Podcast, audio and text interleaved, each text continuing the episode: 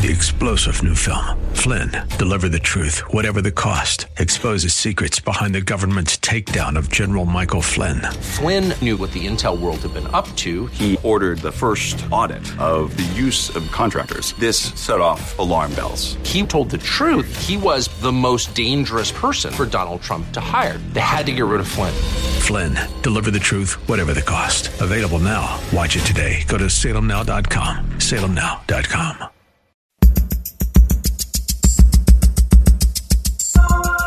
Live from Northern California, it's Lifeline with Craig Roberts. He's the host of Northern California's longest running conservative talk show. He's a man with a message, a conservative with compassion. He's Lifeline's own Craig Roberts. Wednesday, September the 8th, as we say good afternoon to you, five minutes after the hour of 5 p.m., another edition of Lifeline. Lots to talk about on today's program. A little bit later on, Brian Johnston, Western Regional Director with the National Right to Life Committee, going to spend some time with us sort of unpacking what's going on with the, uh, the passage of the Texas Heartbeat Act and uh, what all this means in terms of it being left standing by the United States Supreme Court. Some suggest this is the beginning of the end of Roe versus Wade. Details coming up later on in tonight's edition of Lifeline. A lot going on in the news today, boy, that's for sure. And certainly uh, one region that is capturing a lot of interest and attention right now, even as we come up on the 20th anniversary of the attacks on the World Trade Center, is the Middle East and specifically Afghanistan. Chaos and turmoil, terms that perhaps well fit what's going on in that part of the world today, specifically, as I say, Afghanistan, although these are also terms that perhaps well fit a region that has been rife with chaos and conflict for decades, centuries even. Some say it's all just too complex to understand. Others would suggest, perhaps even my first guest tonight, that we simply aren't trying hard enough. Not trying hard enough to understand just what's going on in the region, not just from a political standpoint, but to understand its people, the years of pain and disappointment and mistrust. Joel Rosenberg is an insightful and thoughtful writer, a New York Times best-selling author, 13, count them 13 books to his credit. He's also founder and editor-in-chief of All Israel News and All Arab News. Joel makes his home in Jerusalem and joins us tonight to talk about his latest book, newly released by Tyndale, called Enemies and Allies An Unforgettable Journey Inside the Fast Moving and Immensely Turbulent Modern Middle East. And Joel, it's a privilege to have you back on the program. It's great to be back, uh, although it's such a painful time, isn't it, when we're looking at President Biden's surrender to radical Islamism, to, to the Taliban, on the very eve of 9 11. It's just horrific and it's infuriating. It, it, certainly is heartbreaking, and I'm and I'm glad you bring that up because we need to kind of start with what is uh, undoubtedly on the top of all of our minds, even as we will in less than a week mark the uh, 20th anniversary of the tragic events that occurred in New York City. You were in New York at the time, were you not? I wasn't in New York. I was in Washington, right, very close to um, Washington Dulles and the Pentagon, uh, where the, the next plane came in. Uh, but I had been at the top of the World Trade Center just days before that, actually a couple weeks before that. But um, but I was finishing a, my first political thriller that morning. Um, I've been working on it for nine months. Last Jihad, and the first pages of that novel put the reader inside the cockpit of a jet plane hijacked by radical Islamist terrorists coming in on a kamikaze attack mission into an American city. Happened to be Denver, not New York or Washington, but that was my first novel, and I was finishing it on that morning, and and then you know the world exploded. Well, I, I, we always knew that you were a prolific writer. I didn't realize you were also equally, uh, apparently, a prophetic one. Uh, but that certainly has been a hallmark of most of your writing, both fiction and nonfiction. Your ability to help us sort of unpack what's going on in the Middle East, and and there does, uh, I, I, think, at, at, many levels, not only seem to be a tremendous amount of distrust amongst all the parties, the West uh, included, but an awful lot of misunderstanding, and and maybe we can begin with that point point. Uh, to watch this very painful awkward withdrawal from Afghanistan, I think one of the comments that perhaps uh, amongst many that set me back on my heels the most was a remark made by the president several days ago in response to uh, the, the tragic human uh, suffering that's taking place there in the capital of Afghanistan and to suggest that nobody could have seen this coming, which has to make one wonder. After 20 years, literally boots on the ground, um, and having watched challenges in that part of the world faced by the British Empire that was very unsuccessful at taming the Afghan people. Certainly, Russia had its 10 year long bout that ended in complete failure, and now it seems as if the United States, almost that we uh, have failed to learn any lessons from history. What do you think? Well, only President uh, President Biden has failed to learn these lessons, and, and his team. I mean, we had won in Afghanistan. It wasn't perfect, but it was Afghanistan, right? I mean, yes, it was. A, it's a poor country. I've been to Afghanistan. I've met with tribal Muslim leaders there. I've met with Christ, uh, Afghan Christian leaders there. Uh, I met with uh, U.S. officials and military officials there. Um, but but everybody knew that. Um, you know, at the end of last year, when President uh, Trump left office, beginning of this year, it was stable. It wasn't great it's Afghanistan, but it was stable. Um, we have 2,500 troops on the ground, another 7,500 NATO forces. That w- they were bolstering the Afghan army, and it was holding, right? It, but but Biden came in and pulled the Jenga stick out, and it collapsed. He abandoned the country. He surrendered the country. Even getting rid of the Bagram Air Base first before you get Americans out. Look, in the book Enemies and Allies, I, I explain that this is Biden's pattern. Yes, he's been around for 50 years, but as Bob Gates, the former defense secretary under the Democrat administration of Obama and Biden, as he said on the record, I love Joe Biden. If I if there was a crisis, I'd call him for help. But the man's been wrong about every foreign policy issue for the last 40 years. Now, that's not exactly true. And I say in the book, you know, Biden's gotten some things right, but but why did why did Gates say that? Because, as one example, as I point out in Enemies and Allies, in 2011, Biden boasts that he persuaded Obama to pull all U.S. military forces out of Iraq. What happened? We had a vacuum. ISIS grew into that vacuum and launched a genocide that took years for us to dismantle and stop and cost countless lives. This is Biden doing again what he did in 2011. This is incompetence matched with hubris, and people are dying as a result. And you know, the irony here is that the argument goes that, well, you know, this has been a never ending war, the longest in American history, and it would just simply time that we withdraw ourselves. And, and, and certainly there's a lot to suggest that that's, uh, there's a lot of wisdom in that. But the methodology in which the drawdown took place and, and basically, uh, you know, announcing to the world with very clear plans as to precisely the date, time, and manner in which this very awkward withdrawal would take place place, I mean, it almost seems as if the Taliban just decided, you know what, we can win this war without even firing a single shot. We just need to sit back, be patient, and the minute the Americans are gone, we'll be able to run roughshod over the t- entire country. And if you believe the most recent press reports, they, they are now announcing that the final province has fallen into Taliban hands. And ironically, Joel, and with great disappointment, and I, and I say this with all sensitivity towards the Gold Star families that have literally lost their children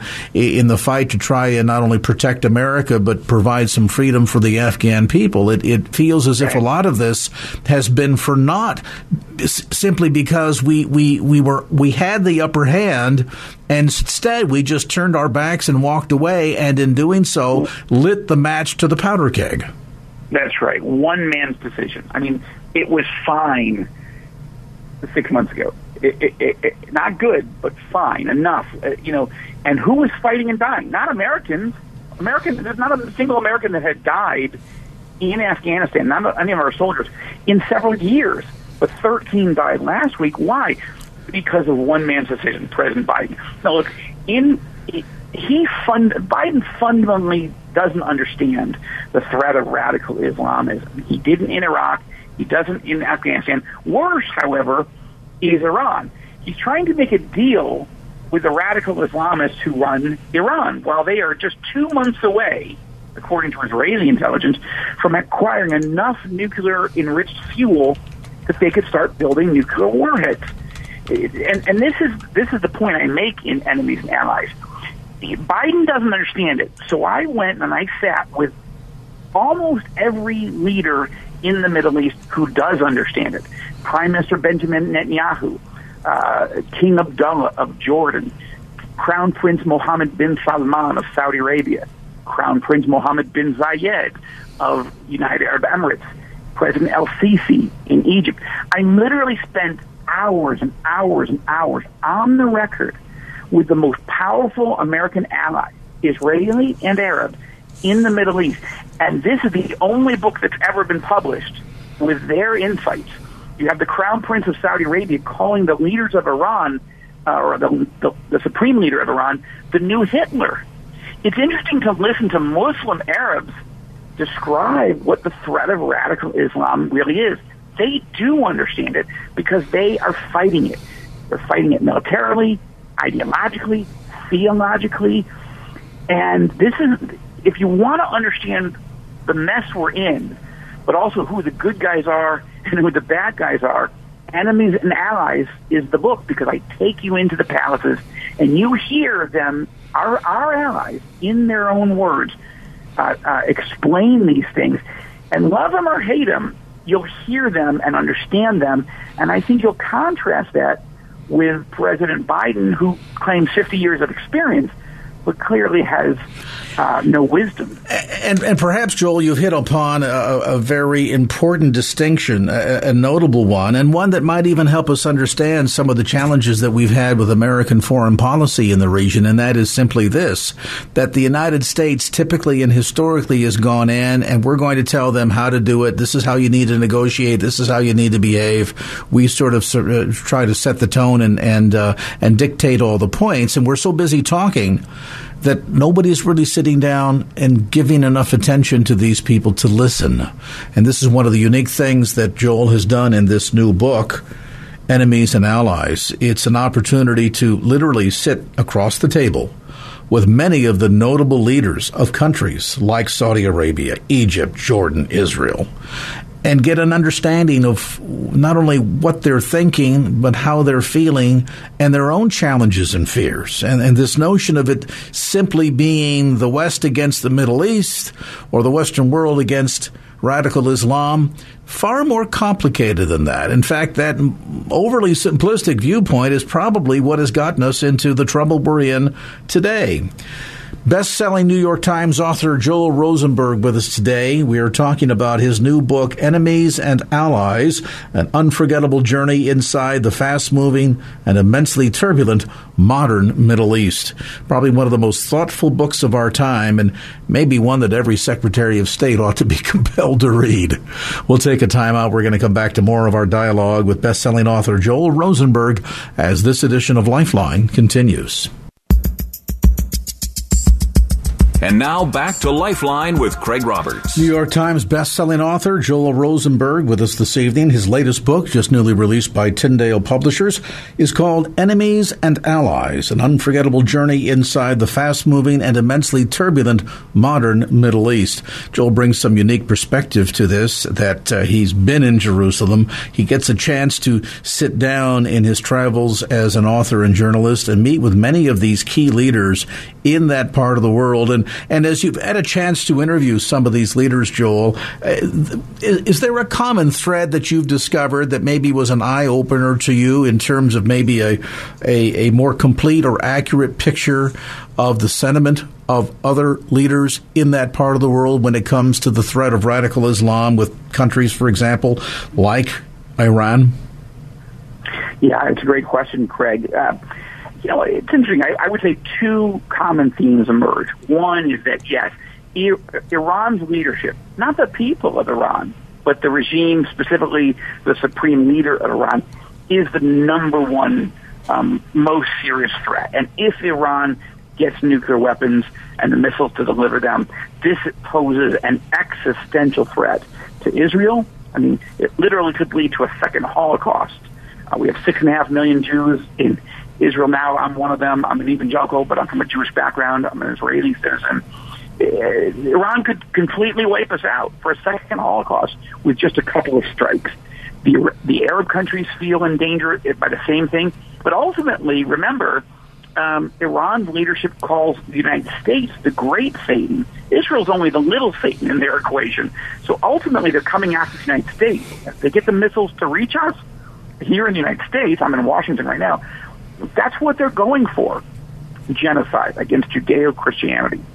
Now, that's the one theme that, they, that every Arab leader sees it, every Israeli leader sees it. They just don't understand how Biden doesn't see it. Hmm. That's number one.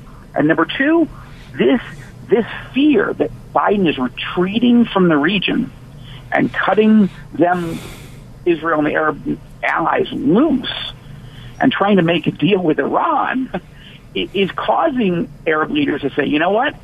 If push comes to shove and we had to go to war with Iran, we don't want to, but if we had to, can we trust the United States to be there with us? And they're concluding no. And they're looking to Israel and thinking, you know, we used to think of Israel as an enemy. But now we see Israel as an ally. We better join forces. And that's part of the reason why four Arab nations formed peace treaties with Israel last year under President Trump's brokering. It, it impressive. They were called the Abraham Accords. Uh, we are coming up on the one year anniversary of the signing.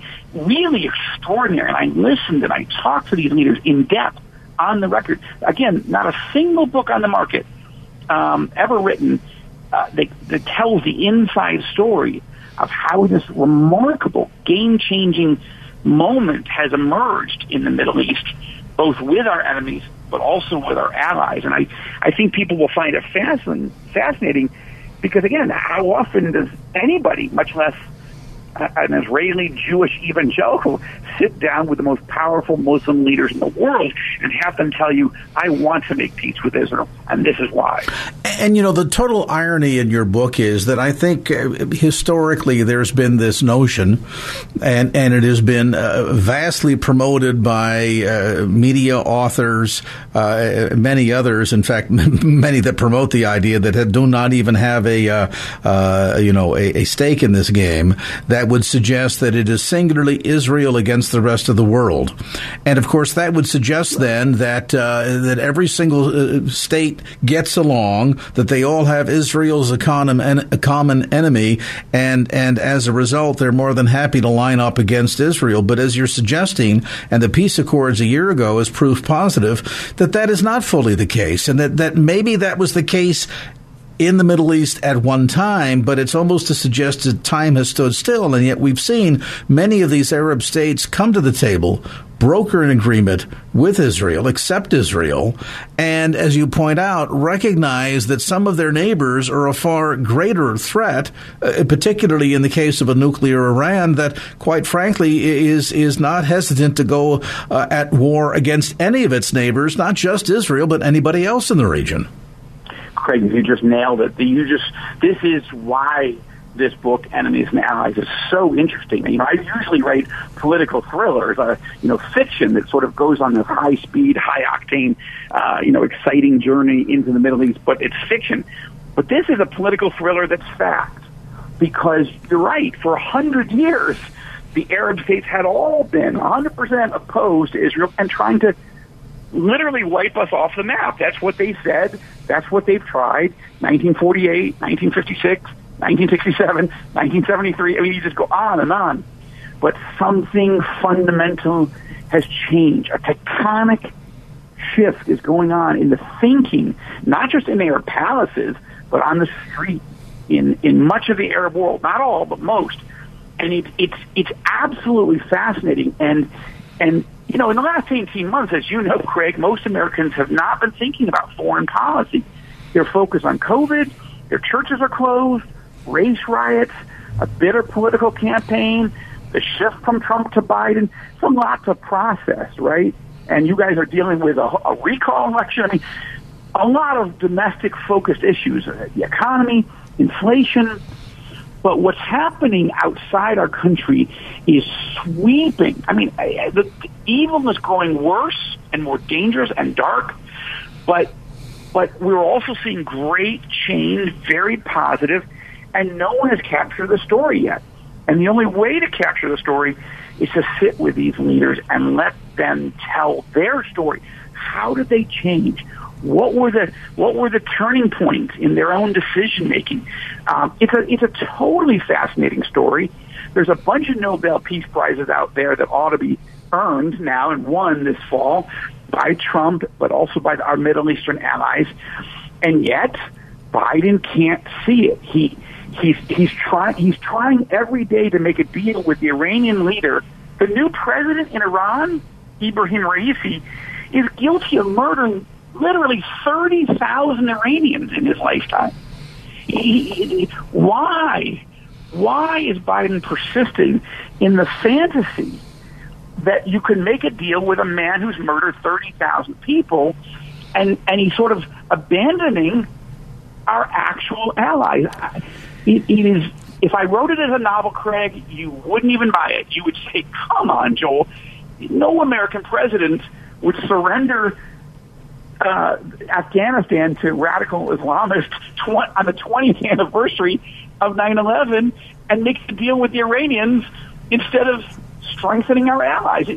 Nobody would buy that book as a novel, but it's actually happening in real life right now. Well, and as you point out, you alluded to this, uh, that there almost seems to be uh, a sense of American foreign policy, at least uh, uh under the current circumstances, uh, stuck in a time warp, that they still act and think as if it's 1967 or 1973. And any, any, any adult that pays any attention can tell you a lot has changed.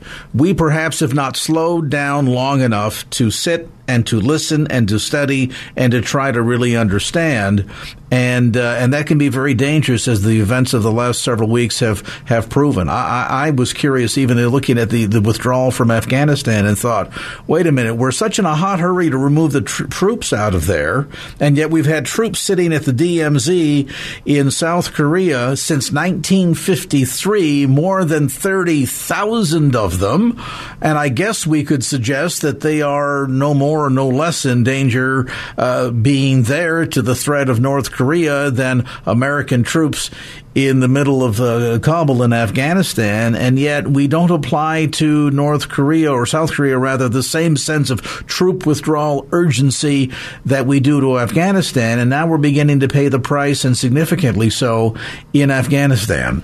It is an amazing book. It's a very unique take on what's going on in the Middle East, not simply from the perspective of an American or of a Jew, but of the leaders in that part of the world. And you want to talk about something that's that's that's eye-opening? As I suggested earlier, maybe a copy of this ought to be sent to the Secretary of State and the President because they could learn much from enemies and allies. An unforgettable journey inside the fast-moving and immensely turbulent modern Middle East. Newly published by Tyndale House, you can get it at the, all the usual suspects, including Amazon.com.